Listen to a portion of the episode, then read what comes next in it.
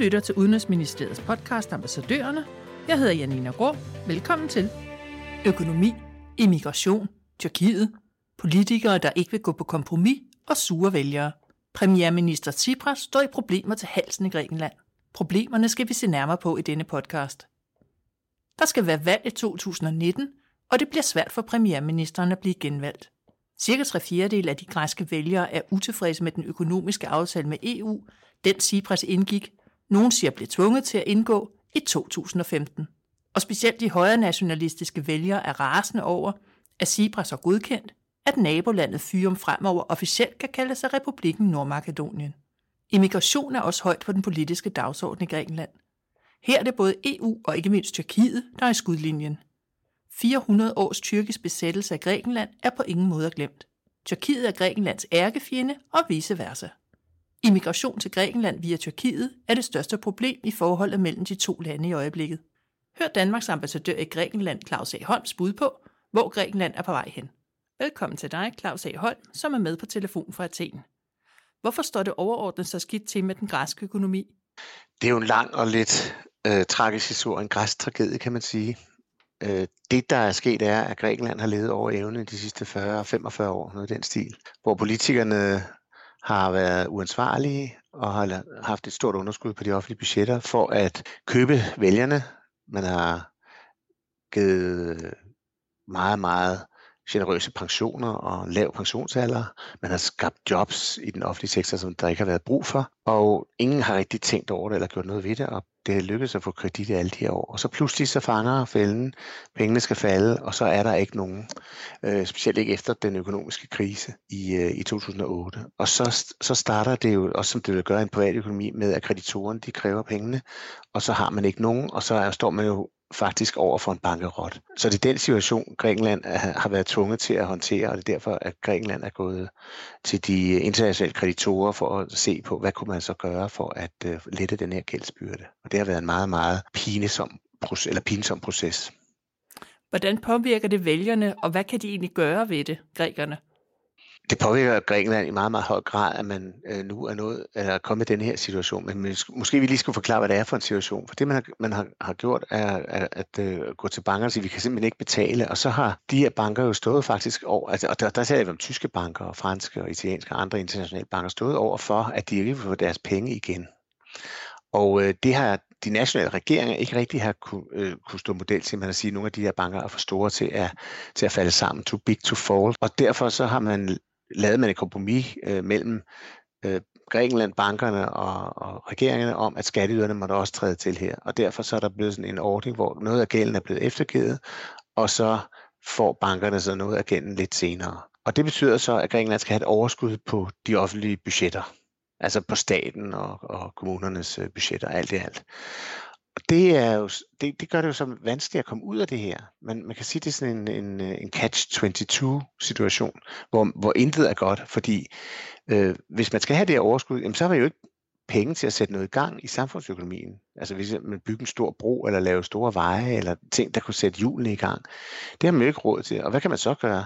Så kan man kigge til udlandet og se, øh, er der nogle udlandske investorer, der har lyst til at investere i det her land? Øh, fordi det er den eneste mulighed, man har for at sætte noget i gang.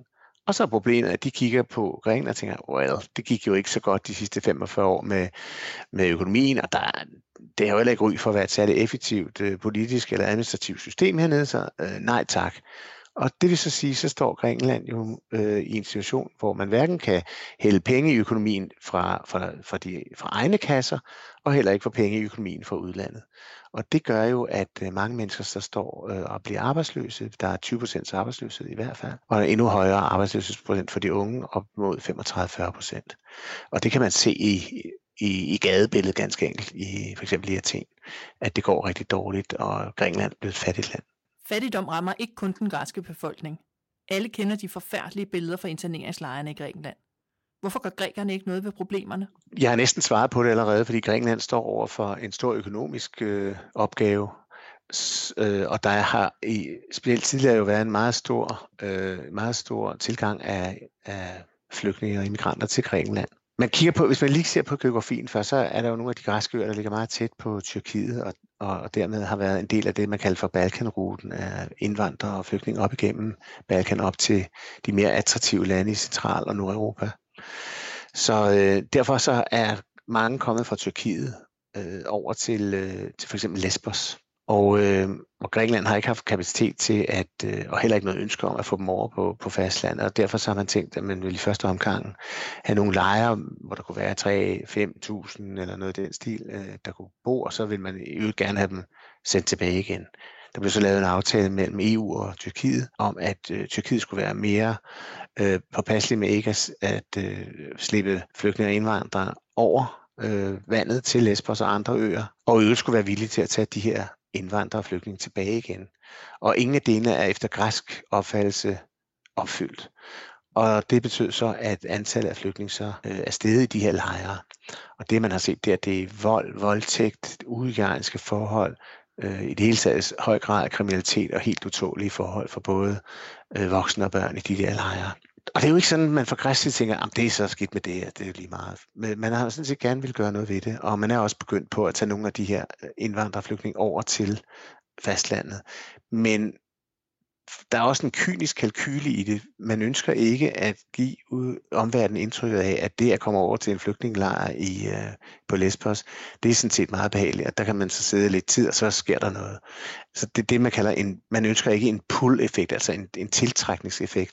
Så derfor så er der så nogle kræfter, der arbejder for, at det skal rygtes, at det er temmelig utåligt at komme til Grækenland som flygtning eller indvandrer, og derfor så går det ret langsomt med at få forbedret forholdene i de her lejre.